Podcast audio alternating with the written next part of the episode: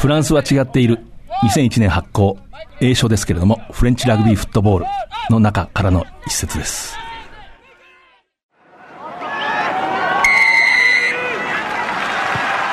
藤島大の楕円球に見る夢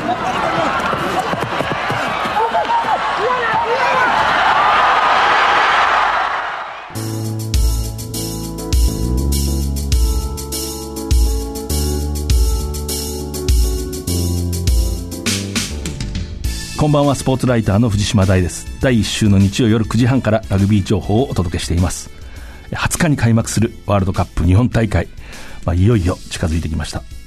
そこでゲストにラグビーマガジン編集長おなじみ田村和弘さんをお迎えしてワールドカップ展望特集。今鋭意編集中だそうですけれどもワールドカップ展望号編集中の田村さんにお越しいただきます。お楽しみに、えー、まずはこの1ヶ月を振り返ります。8月10日フィジーのスバで行われたパシフィックネーションズカップ第3戦日本はアメリカとの全勝対決を34対20で制して優勝しました。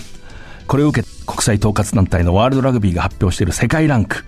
日本は順位を2つ上げて、まあ、過去最高の9位に入りました。同じく10日トップリーグとトップチャレンジリーグのチームが合同で参加したトップリーグカップファイナル。大阪花園ラグビー場で行われました。神戸製鋼コベルコスティーラーズがクボタスピアーズから7トライを奪って43対7で圧倒し初優勝しました。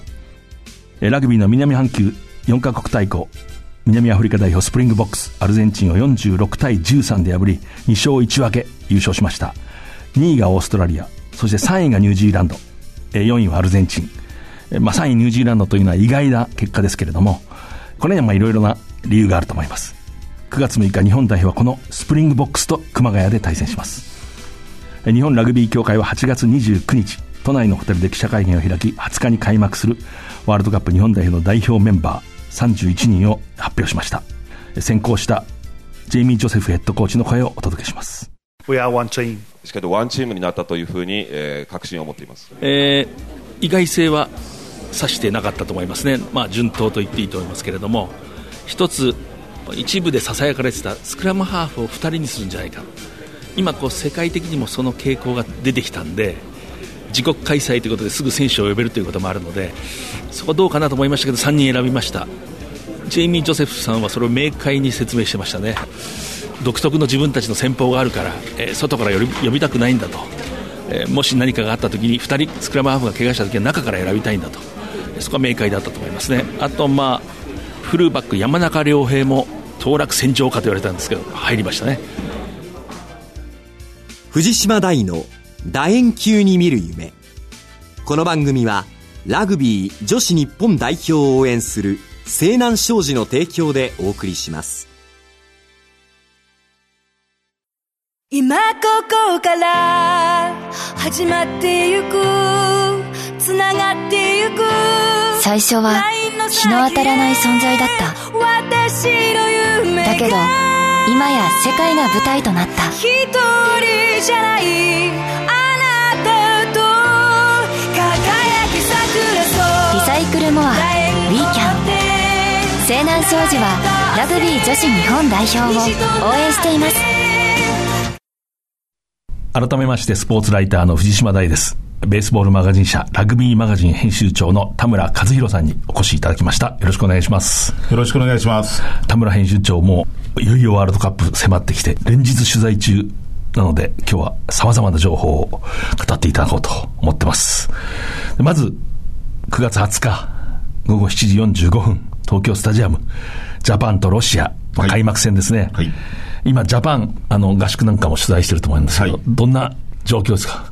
パシフィックネーションズカップでこう優勝して、3連勝ですね。うん、まあ充実した成績を残して、こうみんなこう自信を持っているところなんですが、えー、もう一度ここでジェイミー・ジョセフヘッドコーチが、えー、無知を入れてるっていうか、ちょっと厳しめにやってますね。はい。本当にきついんだって、まあ、例えば宮崎のキャンプな、はい。うん、まあ、この間までのね、うん、確かにね、あの、走る量も、その、クオリティも求めてるし、激しいですね、当たりが。このコンタクトの部分が、すごく本気でやってる時間が長いので、うん、えー、あと、ボールインプレーを40分以上伸ばしたいっていう、えー、明確な意図があって、はいはい、それに、えー、基づいて、この練習時間も決めていて、地上にいない人、えー、そこから外れてる、アタッカーのディフェンスの時に外れてる人も、えー、別のメニューで動き続けるということをやってるので、あの、本当にきついになっていってましたあなるほど、はい、今、ボールインプレーって、まあ、ボールが動いてる時間ですよね。はい、この間私、ロシアとイタリアの試合を J スポーツで解説して、いろいろこう調べてたら、ロシアの監督が、ジャパンと去年、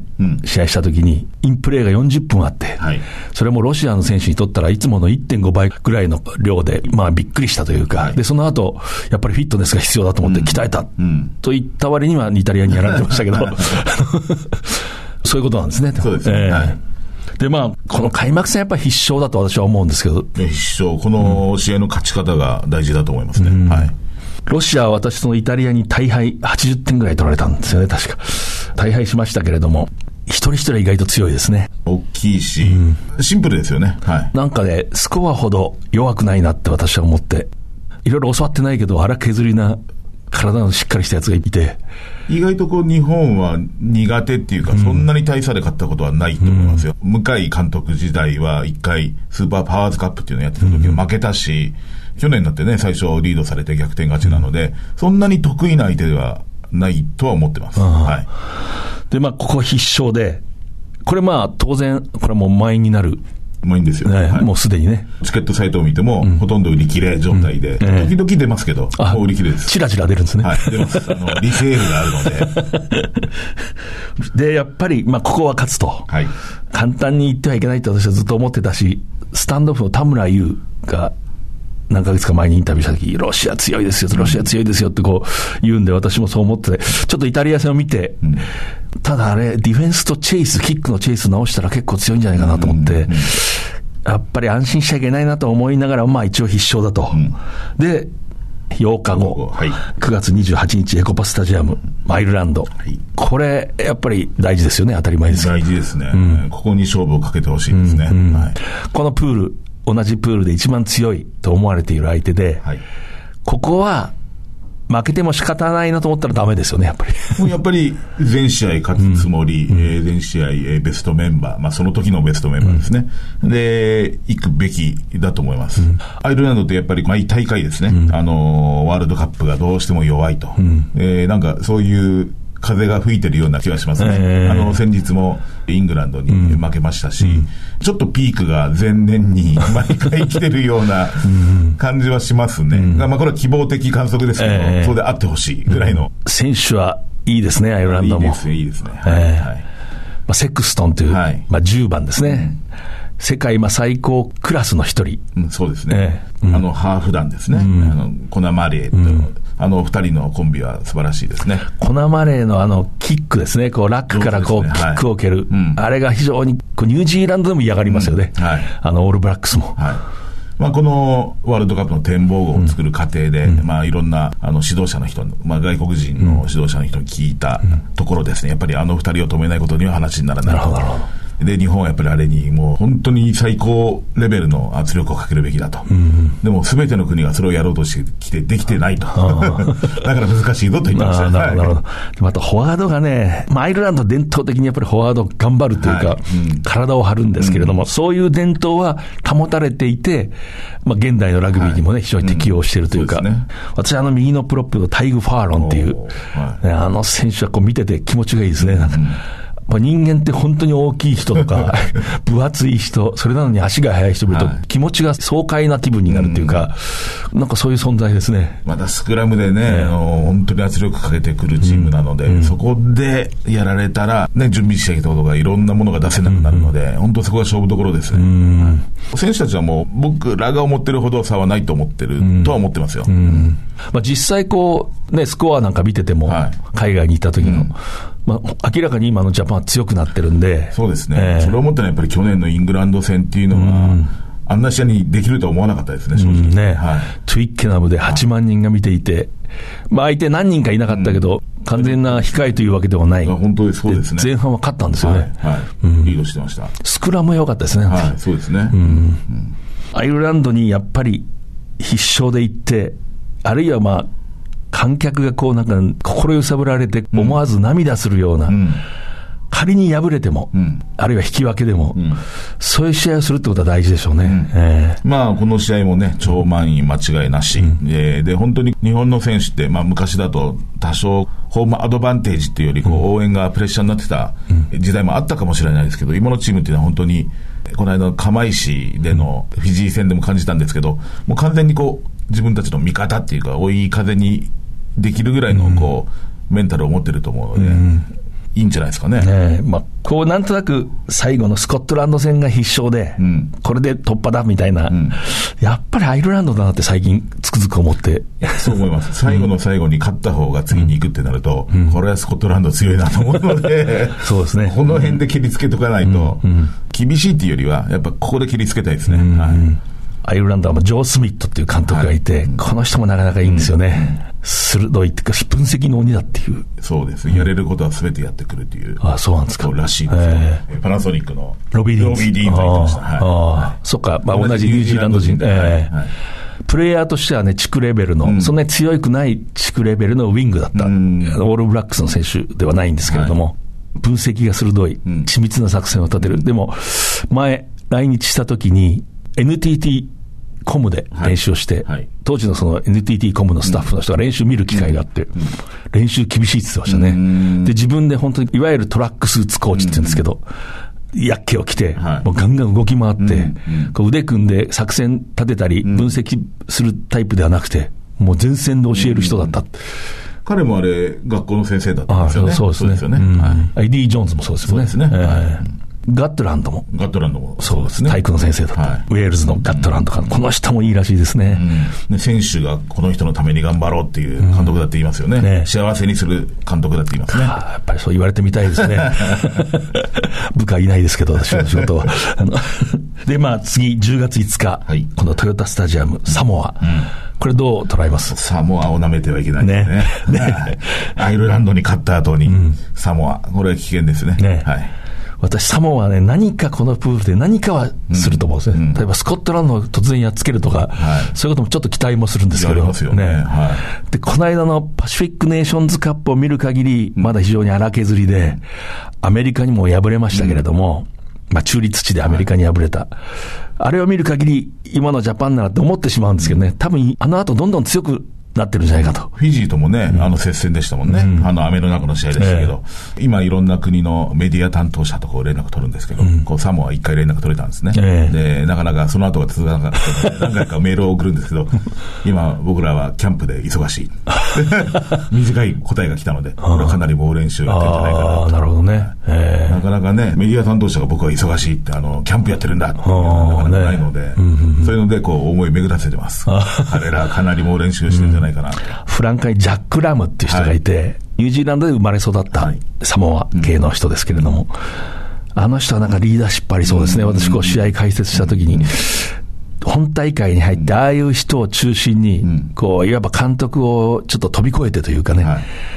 ヨーロッパなんかで活躍してる選手がガッとまとまったら結構怖いなと思って、サモア人のヘッドコーチですかね、今。あれ今、あれはニュージーランド人か。あの、ですね。この人は、オークランド。いろいろ指導歴を見ると、はいブルーズのはい。アシスタントコーチ、大きい人ですよね。そんな実績はない。でもやっぱジャック・ラムの方が怖いっていうかね、た例えばジャック・ラム、そういうクラスの選手が、海外で揉まれた選手が、ガッとリーダーシップを取って、監督、コーチを乗り越えてくるような、まあそれはどんなチームでも一番いいよ、いい状態だと思うんですけど、反発すると弱いんですけど、単にこう乗り越えてくるっていうか、指導者を。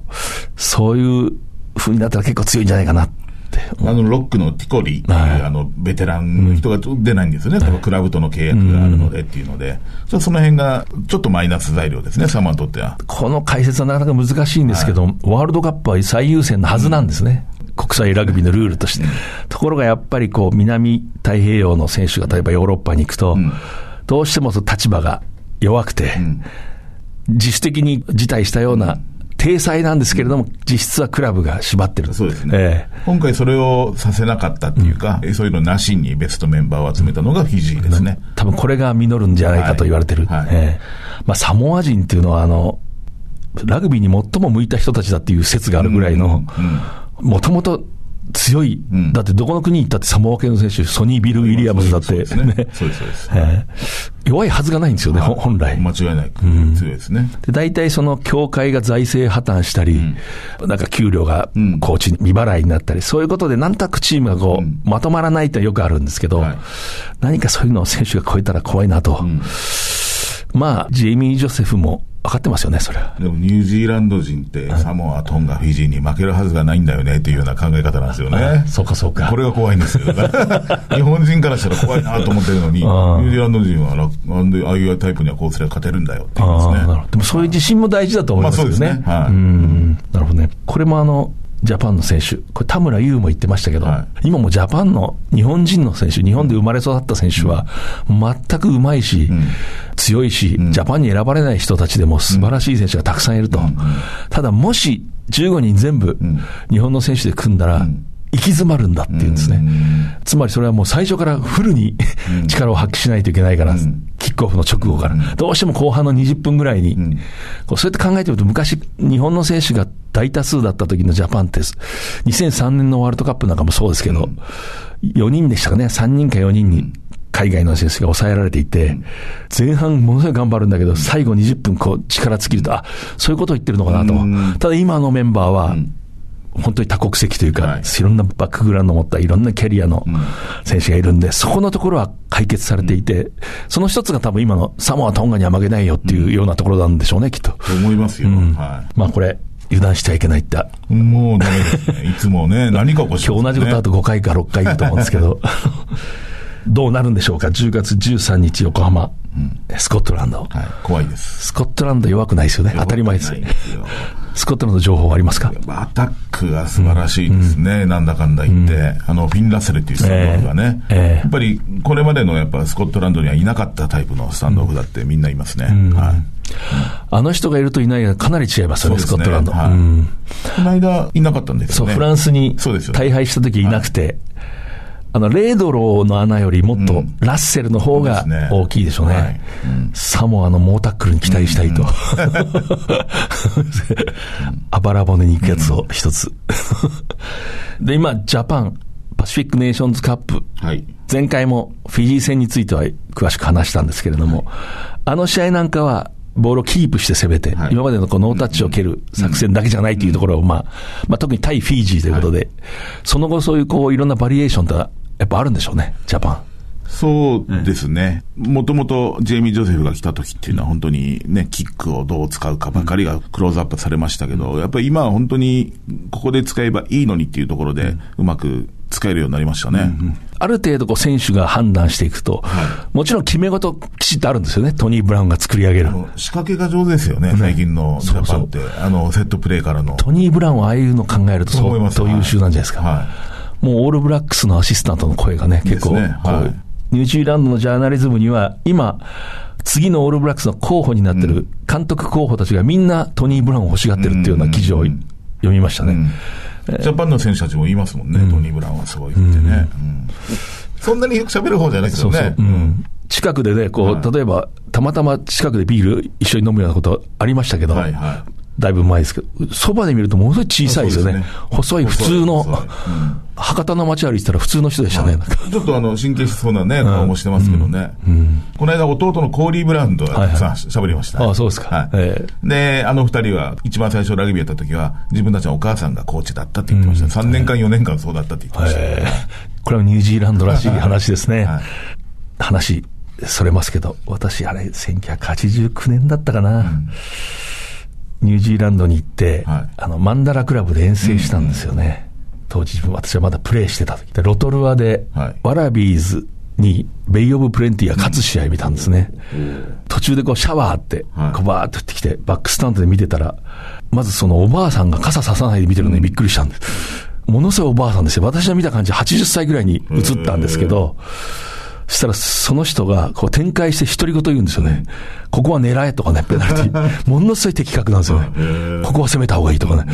これニュージーランドの底力だと思って、老婆が傘をささずに的確な戦評を言いながら、一人でラグビー見てるっていう。そういうことなんでしょうね。ニュージーランドの奥深さっていうので言うと、うん、この間僕、あの、新しくこう、東芝のヘッドコーチになったトッド・ブラッカーとはあったんですよ。はいはい、かつてのオルバス・ハック、はい、はい。でね、まあ、名選手まではいかなかったですけど、うん、クルセイダーズでもね、キャプテンとかやってて、で、彼に、えー、オールブラックス、えー、についてのいろいろ話聞いてて、ニュージーランドラグビーなんで強いんですかって聞いたら、えー、自分が一番覚えてる、プレイヤーの人生の中で覚えてるのは、19歳の時に、えー、まだクルセイダーズとか、えー、そういうのが入る前にクラブゲームが終わって、近くの酒場に行ったと。うん、そしたら、知らないおじさんが、今日のお前は素晴らしかったと。で、お前絶対、えー、将来オールブラックスになれるぞっていうのを言ってくれたと。そういう小さな試合でも、どこかの知らないおじさんが見てくれて、えー、そういうことを言ってくれる。これがニュージーランドの奥深さだ今の言葉。って言ってました、えー、ラグビーマガジンでたっぷり読めますね。はい。あの、展望号の方で。あ、そうだ、ね、ワールドカップ展望号で、そういうこう、日本にいる一流の海外のコーチが各国について語る。はい、はいこれは楽しみですね。ですね。やっぱね、よく見てるなと思いました。はい、なるほど。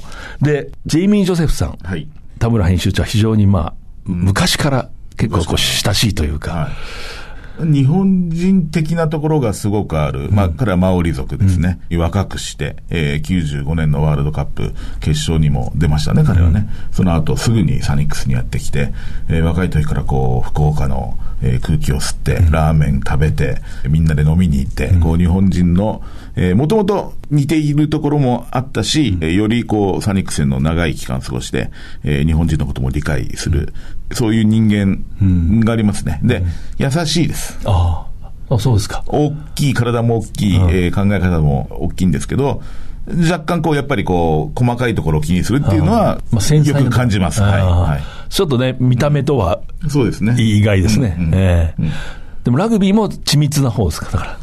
ラインアウトとかのバリエーションとかはすごく詳しいらしいですよ。彼が考えるものはすごいって。なるほどね。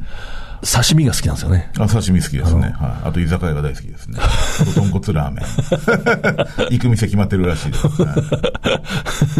なんかあの、行きつけの寿司屋さんにタコの刺身の隠し包丁の方法を習って帰ったっていう、本当ですあの、一級のインテリジェンスを得たことがありますけどね。こう細工するこう切り方ですね、こう、刺身を。包丁も好きらしいですね。刺身包丁。あと醤油。えー九州の醤油が好きですよね、ねあの甘いやつが。うん、ね、僕、あの、サントリーのあの、ロック・ジョー・ウィーラー、はいはい、えー、彼があのハイランダーズじゃないですか、はい、で。ハイランダーズの時じゃなくて、ジョセフのあの家、えー、ブレナムの、えー、実家の近くでなんか、たまたま一緒になったことがあるんですそしたら、えー、ジョセフがビールの蓋を、あの、ボトルのね、ビールの蓋をもう手でパチッと開けてたと。すごい、こいつはかっこいいと思ったらしいですよ。小ネタですね。いいですね。手で開けてたよって。それが印象に残ってる。そう言ってました。ある種のラグビー選手らしさっていうのは、古典的なイメージですね。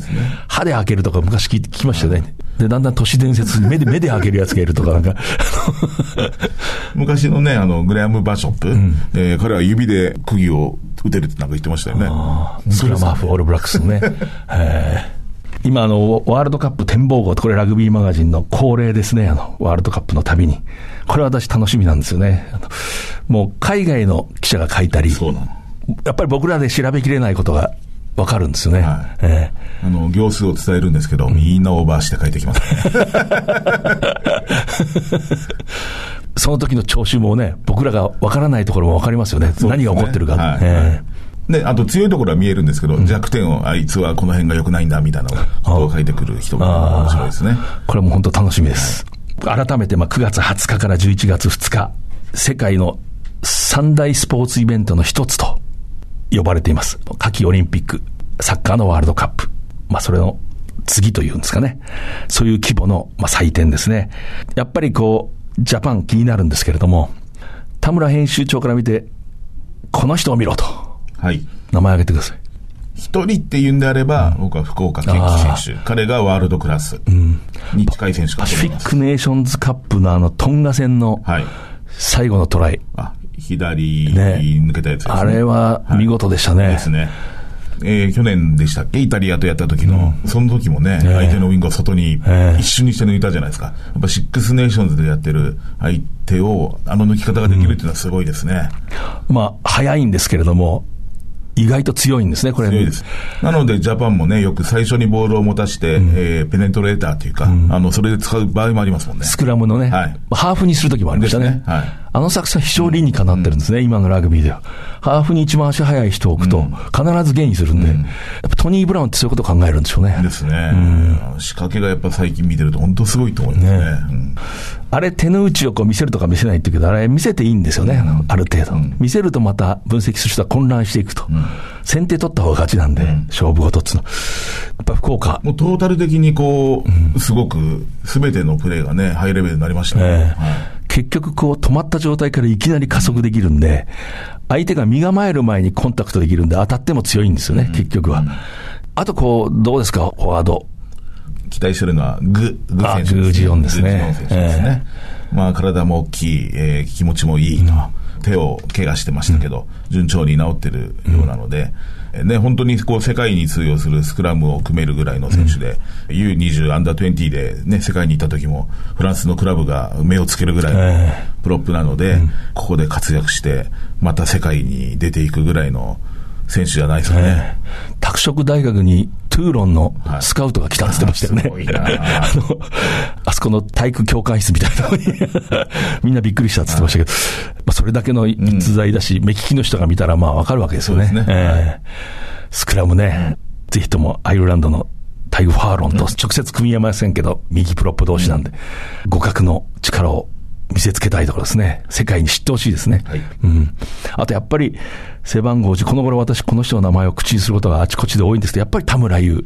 ですね。頼りになる感じがしますね。うん、一つ一つのパス、キックの精度、判断、うん、それから心の気持ちが安定してるっていうか、うんちょうどいいこう強気っていうかね、うん、強気だし、えー、慎重なところは慎重だし、はいこの間、あの、日比野博先生で、まあもう、元日本代表監督もね、務められた、もう80も超えてますけど、うん、日本のラグビーの歴史をよく知ってる方なんですけど、田村優は、松尾裕二にも近づいてるって言ってましたね。そのレベルに達したと僕は思うよって言ってました。なるほど、なるほど。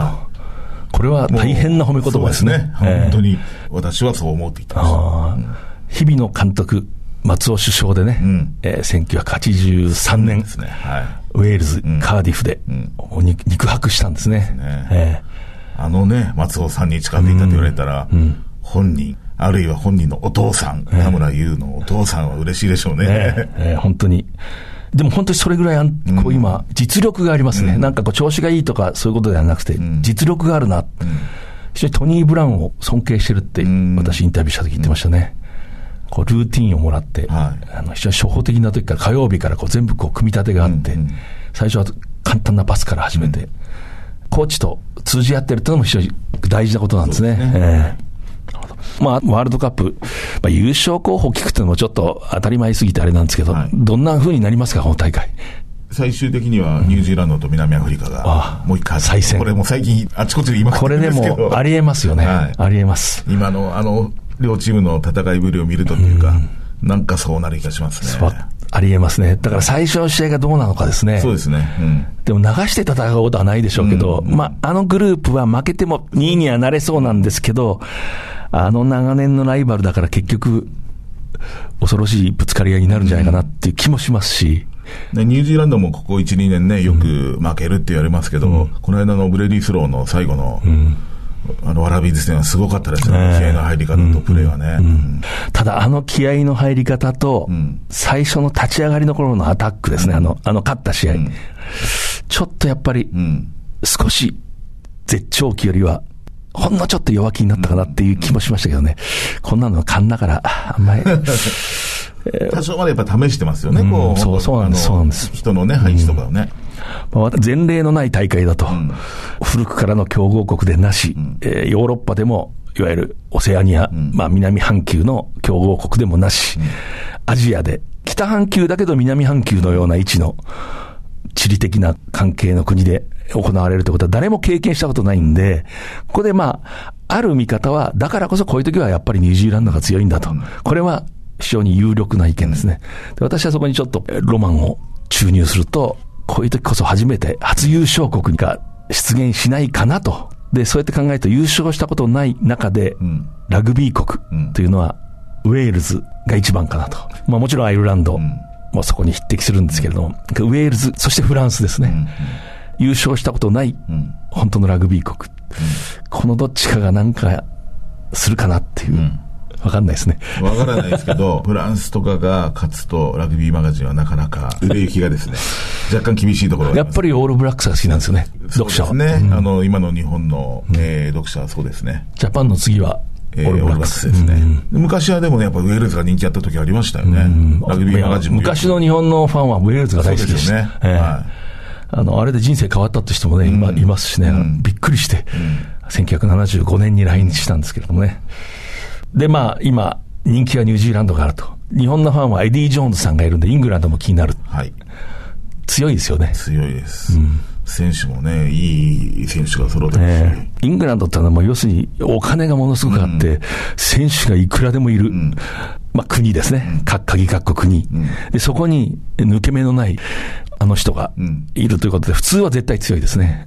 ブラッカダーが言ってたんですけど、うん、彼はね、ヨーロッパで、えー、バースにいたので、えー、近くで、えー、エディを見てて、うん、過去のイングランド代表の中で一番練習して、ワールドカップに行く。うん、今回のチームはそうだって言ってました。うんまあ、それだけでね。そうですね、えー、あんなに練習したイングランド代表はないはずだったあ1980年代頃の、あの、早稲田ファンの人が、ダメだよ、明治がそんなに練習したっていう。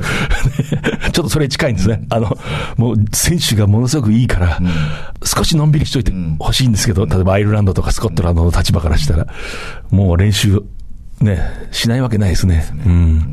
で、意外と、昔のイングランドっていうのは、キックして前に出て力でねじ伏せる、植民地支配のラグビーだって人がいたけど、今はね、実は展開力がありますね。動かせますもんね。うん、で、両ウィングも足が速いし。うんそういう意味では日本のファンはどうしてもイングランドを応援するんですけど、私はやっぱり、例えば札幌で、うん、えー、トンガとイングランドが試合しますけど、はい、私は札幌のファンには、うん、ぜひ、トンガを応援してほしいですね。というのはこれ日本がかつてしてもらったことなんですね。うん、ジャパンがオーストラリアのタウンズビル、2003年の大会、小さな地方都市で試合する、フランスとスコットランドと試合すると、タウンズビルの人はもう一斉にジャパンを応援するんですよね。つまり小さい国をひいきする。これはまあラグビーファンのまあ自然な感情だとも思うんですけど、やっぱりトンガの人が、札幌のファンがみんなイングランドを応援したら非常に寂しい気持ちになる。まあトンガと日本の関係を考えてもね、まあ、ある種の日本のラグビーの恩人でもありますね。弱そうな国を応援してあげるっていう。ジャパンの次に応援するのは、ラグビーにおける小さな国の方ですね。そんな気もしますね。前回大会のね、日本代表がそうでしたね。えー、みんなが、あの、日本代表を応援してくれました、ね、あ、そう、まさまさに前回がそうでしたね。そうですね。えー、はいそうでしたね、はい、あの時の歓声を思い出しましたね、現地にいて。みんな日本応援しましたよね、えー、途中でみんながこう、ジャパン、ジャパンって言い出して、はいうん、席のすぐそばに、全くジャパンを応援しない若者が二人こう 座ってたんですけど、はい、白人と黒人の二人だったんですね。それ後で聞いたらケープタウン大学ラグビー部のやつだったらしいです。すごい。それはそうですよね。非常にこう紳士的な態度で見てましたね、彼。まあ、ワールドカップ終わった後のことも少しは気になりますね。私はまあ今目の前に夢中なんですけれども、はい、今あの、清宮克幸副会長、日本ラグビー協会、あの、はい、ワールドカップが終わった後の、プロ化構想というのを、まあ、発表して、うん、これ田村編集長非常に詳しく取材してるんで、はい、これぜひリスナーの人に、まあ、解説してください。はい、清宮副会長の考え、えー、なぜ今プロ化、うん、えー、プロリーグを作るのかっていうのは、これは彼の言葉を借りると、えー、ワールドカップが日本にやってきて何が起こったか。えー、これを一番説明するのに、みんなが納得するのが、ワールドカップがやってきたからプロリーグができました。で、そのプロリーグっていうのは、えー、ワールドカップの開催地、えー、日本全国の12、えー、開催地にそれぞれチームができましたよって、スタジアムを持ったチームができました。これが、えー、一番わかりやすいだろうと。なので、えー、これを機会にプロリーグを作りたいんだって言ってました。ああいうふうにバンとこう先に。はい。まあ、言葉にして、うん、まあ、そうしないと物事動かないですよね。実際動き出してるでしょ。もう、動き出してるし、ええー、言うことによって、えー、いろんなチームの人が興味を持って、うん、実際副会長のところにもっと詳しく教えてほしいっていう動きがあるって言ってました。変わってきてますか？やっぱりこう、これだったら乗っていこうっていう動きも。もちろん、あの、両方の人がいるとは思うんですけど、うんそうじゃない人も興味を持ってるのは間違いないですね。で、自分たちはどうやったら入れるのかっていうのはもちろん考えるでしょうし、12開催地と言われてもね、やっぱりこれまでラグビーどころじゃないところだってあるので、じゃあそこにどこが行くのか、うん、自分たちが行けるのか、うん、今自分たちがいる場所が何チームもあるんであれば、うん、自分たちはどう生き残っていくのかっていうのも考えてるところだと思います。なるほど、なるほど、はい。世界が日本を見ている間に、えー、いろんなものを発信していかなきゃいけないという、ことも含めてですね、うん、えー、で、副会長はワールドカップのもう直後には発表したいと、うん、えー、この、まあ、12チームができるわけですけど、うん、えー、そのうちの、例えば12チーム発表できなくても、うん、この6チームはもう、えー、参加しますっていうものを発表するんだって言ってました。あなるほど。まあ、そういう動きがあるということです。えー、で、ラグビーマガジン。はい。編集長として、まあ、ワールドカップ開幕がどんどん迫って、人生で最も忙しいぐらいじゃないかと、想像するんですけど。そうですね。うん、4年に一度、こう、ワールドカップの展望を作っていても、やっぱり今回は、自国でやる、えー、ワールドカップということで、そういう意味で、より見る人が多い、うん、えー、その本を手に取る人が多いっていう意味で、えー、やっぱり内容をこれまで以上に濃くしたいっていう意味で、忙しいですね。なるほど。はい、ラグビーマガジンのあの、名物ページというんですかね、解体新書っていう、一人の選手をクローズアップする。うん、これね、結構大物の選手も、私まだ出てないとか出してくださいって ね。ねどういう基準で決めてるんですか？ねってよく詰め寄られることもあります、ね、まあ本当高校とか大学の選手もあれに出られるような選手になりたいっていう。うん、で、まああの写真をずっと撮ってきた高潮隆さんの、まあ個展っていうんですかね。はい、ギャラリー、はい。キャノンギャラリー銀座で、えー、9月5日から11日まで。はい、で、9月7日にはトークイベントがあって、まあ、ラグビーマガジン編集部が、はい、多分、さんと話そうっていうやつ、ね、えーはい、あの人は写真芸術家だのね、はい。えー、なかなか高潮カメラマンが自分のことを話すこともないですし、ね、特別なページなので、あのー、いろんな、えー、シチュエーションであったり、えー、いろんな撮り方をしているので、独特の話が出てくると思います。これ最後に、田村編集長、えジャパン。はい。どう答えてるんですか、今聞かれたら。あのー、予選プール。予選3勝1敗。おで、えー、多分、アイルランドもスコットランドも3勝1敗。あ勝ち点差、あるいは得失点差で、えー、2位通過っていうようにしてます。ああ、なるほど、なるほど。アイルランドに勝ってスコットランドに負ける。うん。と思ってます。うん、なるほどね。はい、えー、ということを今日の、えー、最後の一言にして。ここまでラグビーワールドカップ2019、まあ日本大会展望、まあ展望になってるか、いろいろな話をえー、ラグビーマガジン編集長田村和弘さんと、えー、しました、えー。ありがとうございます。ありがとうございます。今ここから始まってゆくつながってゆく最初は日の当たらない存在だった。だけど今や世界が舞台となった。一人じゃない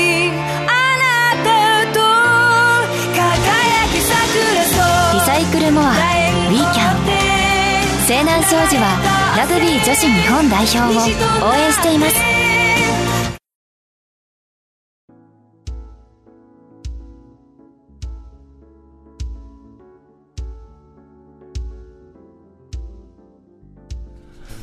フランスは違っている。これ、まあ、英語の本、フレンチラグビーフットボールという本の中の、まあ、最初は冒頭の一言なんですけども、つまりラグビー、スポーツに限らずフランスを研究してる、これ学者の書いた本なんで、研究してる人は全て同意してくれるだろうと。フランスのどんな研究をしても、フランスは違っていると。他国と違うと。フランスだけの文化、フランスだけの何かがあると。私はこれなんかワールドカップの前にざわざわと気になる、思い出した一言なんですね。フランスはいつも大会に入ると何かをしでかしたり、突然停滞したり、全く予測を許さないフランス何かをしでかすかもしれません。え次回は10月6日の放送です。ワールドカップ20日から全国12会場で開催されます。ジャパン強くなってます。甘くないです。それがワールドカップです。でも強くなってます。それではまた藤島大でした。藤島大の楕円球に見る夢。この番組はラグビー女子日本代表を応援する西南商事の提供でお送りしました。